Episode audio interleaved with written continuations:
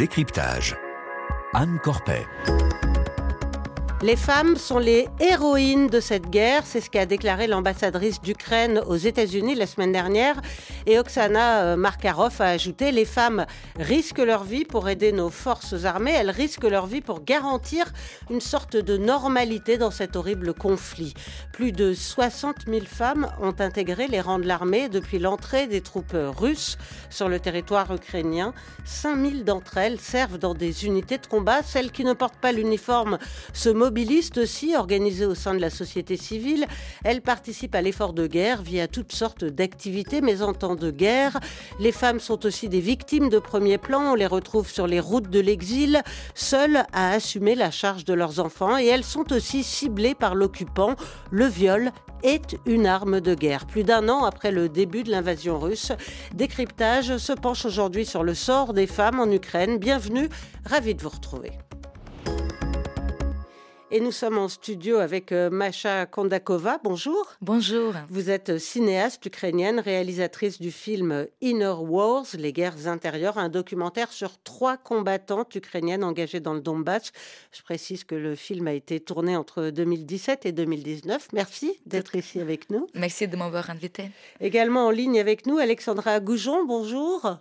Bonjour. Vous êtes euh, maîtresse de conférences à l'Université de Bourgogne, autrice de l'ouvrage De l'indépendance à la guerre. C'est paru chez Cavalier Bleu.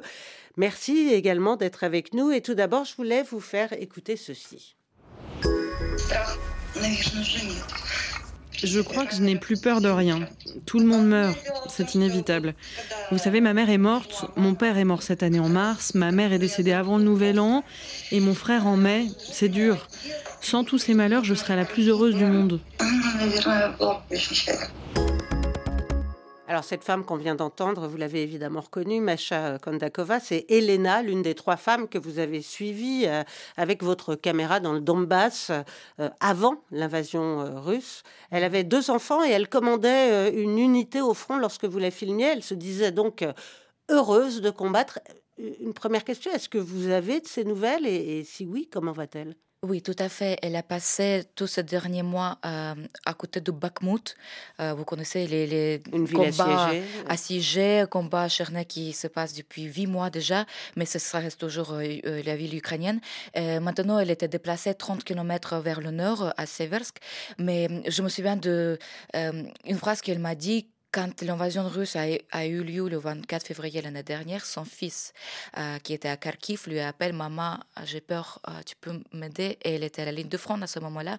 Et son, fils, qui habitait à Don, la ville de Kharkiv, qui bombardait tout le temps, tous les jours, tous les jours, euh, demandait un secours. Et il ne pouvait pas lui donner ça. Et c'était aussi un autre traumatisme qu'il ne pouvait pas imaginer de cette échelle-là. Donc, ça, c'est quelque chose qui m'a frappé, en tout cas, quand j'ai entendu qu'il impossibilité d'aider à son, son, fils. Son propre fils. Et est-ce que vous avez des nouvelles des deux autres femmes que vous avez suivies euh, Léra, cette femme qui a perdu son, son amoureux euh, à la guerre et qui se battait pour rester au front euh, malgré les réticences de sa hiérarchie.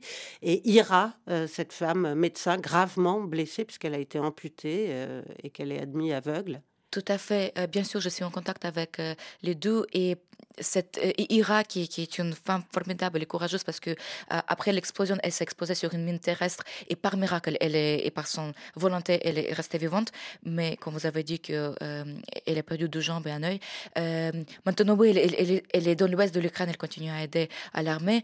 l'ERA de que 24 février est arrivé elle a voulu absolument rentrer à Kiev parce qu'elle était en dehors elle était en Allemagne.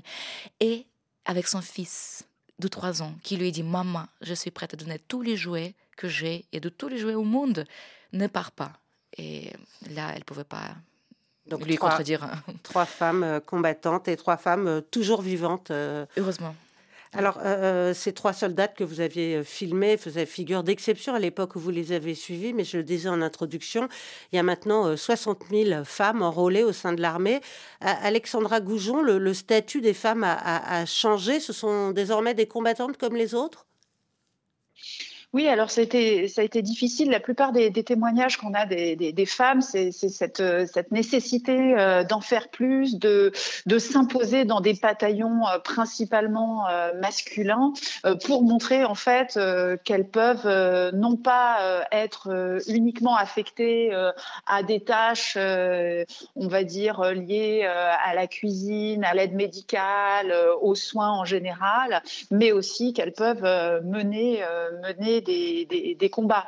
Euh, donc c'est un statut qui s'est effectivement amélioré euh, à la fois, j'allais dire, euh, dans les bataillons par l'expérience, mais aussi un statut que voilà le, ministère a, reconnu avec avec davantage d'atouts, même si hein, on, le mentionne assez assez régulièrement. eh bien, les, les, uniformes ne sont pas encore tout à fait taillés pour les pour les femmes et la plupart du temps, en fait, ce sont quand même des euh, bénévoles ou des initiatives privées qui ont euh, permis euh, d'équiper, d'équiper les femmes, en tous les cas, dans les premiers mois de, la guerre. Macha Konakova, est-ce que l'armée a fait les efforts suffisants pour, pour s'adapter? À l'arrivée de ces femmes ah, bah, Je pense qu'elle pourra faire encore mieux, mais on est, nous sommes sur le chemin parce que je dois dire que quand je filmais, quand j'ai commencé la recherche en 2016 et je, filmais les femmes sur la ligne de front, c'était assez particulière de voir les femmes combattantes parce que les positionnements de femmes combattantes en armée ukrainienne n'existaient pas. Ça veut dire que si vous, étiez,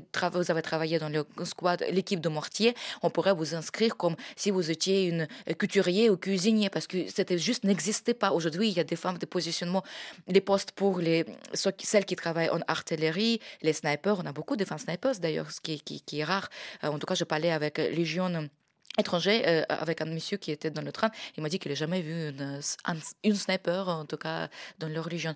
Euh, je pense que c'est les femmes qui changent la route de cette histoire euh, en Ukraine, forcément, parce que vous savez qu'on a quand même 22,5% des femmes euh, euh, en, armée, ça veut dire que c'est presque c'est 56 700 quelques, donc c'est énorme. Ça, a doublé depuis 2014, euh, en tout cas, le, nombre de, femmes est doublé. Aujourd'hui, c'est considéré comme l'un des plus grands nombres dans les forces armées parmi les pays membres de l'OTAN. Donc, euh, le chemin encore à parcourir parce qu'il faut adapter la forme uniforme, par exemple. Oui, comme je... le disait Alexandra Goujon. Tout, à fait. Donc, euh, mais ça va, on, arrive. Hein. Alors, au début de l'invasion russe, la, priorité pour bon nombre d'Ukrainiennes a été de, mettre euh, leurs enfants à l'abri. C'est ce qu'a fait Aliana à 30 ans. Elle a confié ses enfants de 5 et 3 ans à sa mère qui s'est réfugiée en Allemagne.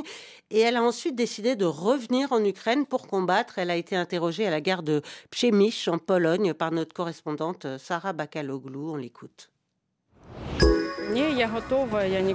Je suis prête, jamais je ne quitterai l'Ukraine. L'armée m'a donné la possibilité de rester avec mes enfants, mais je veux rentrer.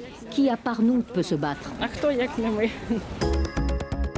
Alors le cas d'Aliana revenue en Ukraine pour combattre après avoir mis ses enfants à l'abri n'est peut-être pas euh, très représentatif, mais Alexandra Goujon, euh, depuis le début de l'invasion russe, est-ce qu'on a pu observer un, mouvement de retour de, femmes hein, vers, euh, le pays, pas forcément pour combattre, mais disons pour participer d'une manière ou d'une autre à l'effort de guerre? Alors oui, ce qu'il faut, ce qu'il faut quand même noter, c'est que les femmes représentent un pourcentage extrêmement important de femmes réfugiées Hein, euh, puisque euh, aujourd'hui, euh, elles sont parties principalement avec, avec les enfants. Et donc, euh, la plupart, j'allais dire, euh, des hommes sont plutôt des, enfants. Euh, des, enfants. il faut savoir que les hommes entre, entre 18 et 60 ans ne peuvent pas quitter le, pays. Hein. C'est pour ça qu'on a beaucoup de femmes réfugiées. et ces femmes réfugiées, d'ailleurs, souvent peuvent aider, même si elles ne reviennent pas en Ukraine. Alors, une partie d'entre elles, et effectivement, le plus souvent, ce sont quand même plutôt les, femmes euh, seules, hein, puisque les femmes avec enfants sont parfois revenues, notamment dans le cadre, euh, au moment où il y a eu la, désoccupation de, la région de, Kiev, hein, à partir de, fin mars. On a vu euh, en fait des, familles revenir, on va dire, à partir du, printemps et de l'été 2022. Alors oui, les femmes sont, sont extrêmement importantes dans, on va dire, l'effort de guerre civile, ce qui est le cas d'ailleurs depuis depuis, 2014. Euh, depuis le début de la guerre au euh, Donbass, oui. Tout à fait, oui. Depuis, depuis le début de la guerre, donc au départ concentrée dans, dans l'est, dans l'est de l'Ukraine. Et en fait, ce qu'on peut dire, c'est que cette société civile en Ukraine, elle est composée d'une multitude d'initiatives, hein, avec euh, des initiatives individuelles. Euh, on peut penser à, par exemple, euh, la femme de, de, de soldats ou la, la, sœur de soldats qui va faire une levée de fonds pour obtenir des matériaux et notamment des, des, équipements, éventuellement des équipements militaires jusqu'à des groupes plus, organisés et qui font euh, voilà, de l'aide médicale aux soldats, mais aussi de l'aide euh, à la fois euh, humanitaire aux, déplacés internes, hein, puisqu'on parle beaucoup des réfugiés, mais il faut savoir qu'il y a plusieurs millions de déplacés internes en Ukraine même, hein, qui sont partis notamment des régions de l'Est pour aller vers le centre et l'Ouest. Et là aussi, parmi les déplacés internes, beaucoup de femmes. Et je vous propose d'écouter le, témoignage d'une couturière ukrainienne dans son atelier de Kharkiv, Natalia Poniatovskaya, 47 ans, a laissé de côté les, robes et les chemisiers pour fabriquer des treillis, des gilets pare-balles et des, des, pochettes à douille ou encore des brancards. C'est Anastasia Becchio qui l'a rencontrée et qui l'a interrogée en février dernier. Ces brancards, on en fabrique constamment en grande quantité. Ce dernier mois, on en a envoyé plus de 200 à Bakhmut. C'est beaucoup.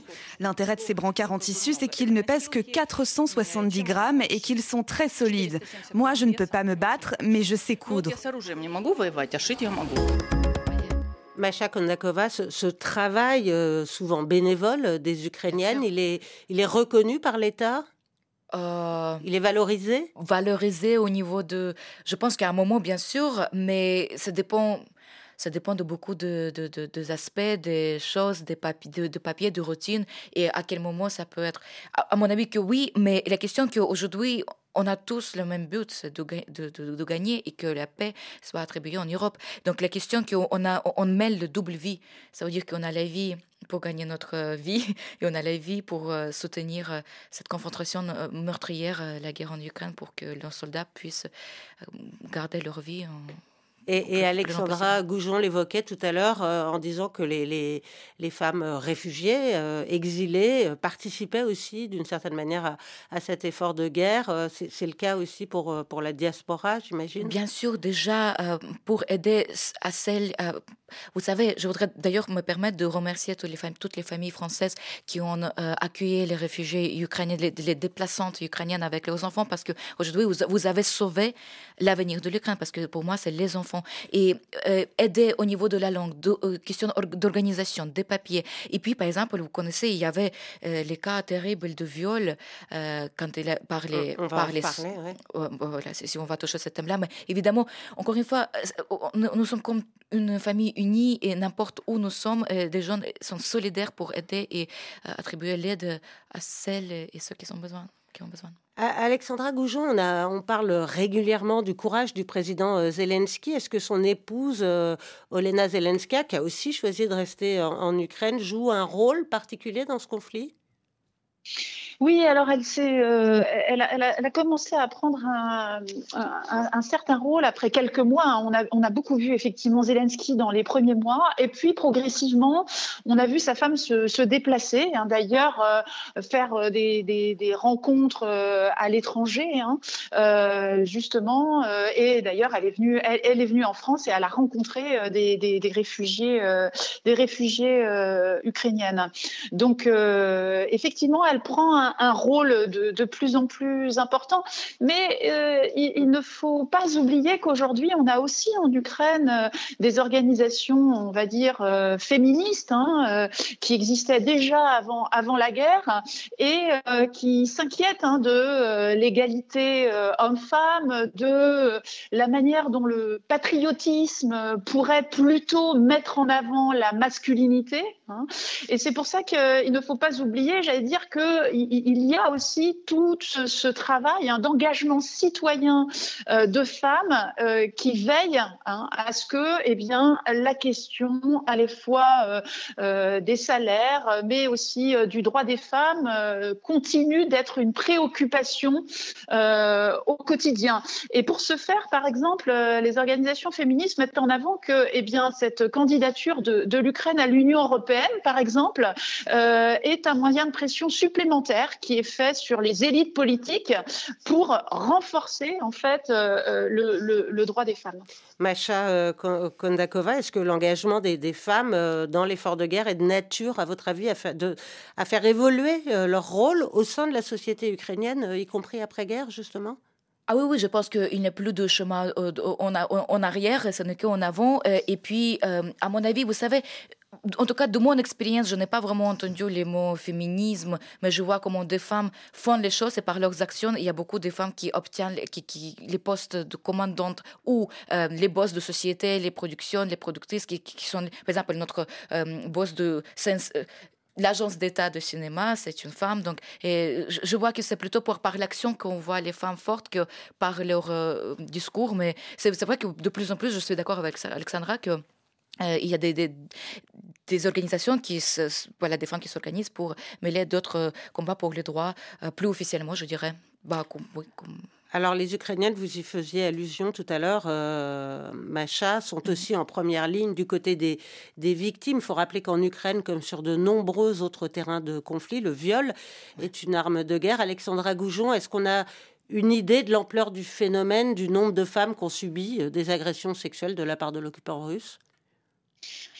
alors, euh, c'est difficile, euh, je crois, à ce stade de, chiffrer plusieurs, plusieurs dizaines, sans doute plusieurs centaines. Euh, certaines femmes ont décidé de témoigner, d'autres préfèrent ne pas témoigner. Donc aujourd'hui, la question, c'est bien évidemment de répertorier ces viols et de faire en sorte qu'il y ait un certain nombre de, de témoignages. C'est pour ça qu'il y a beaucoup d'associations qui travaillent sur le terrain.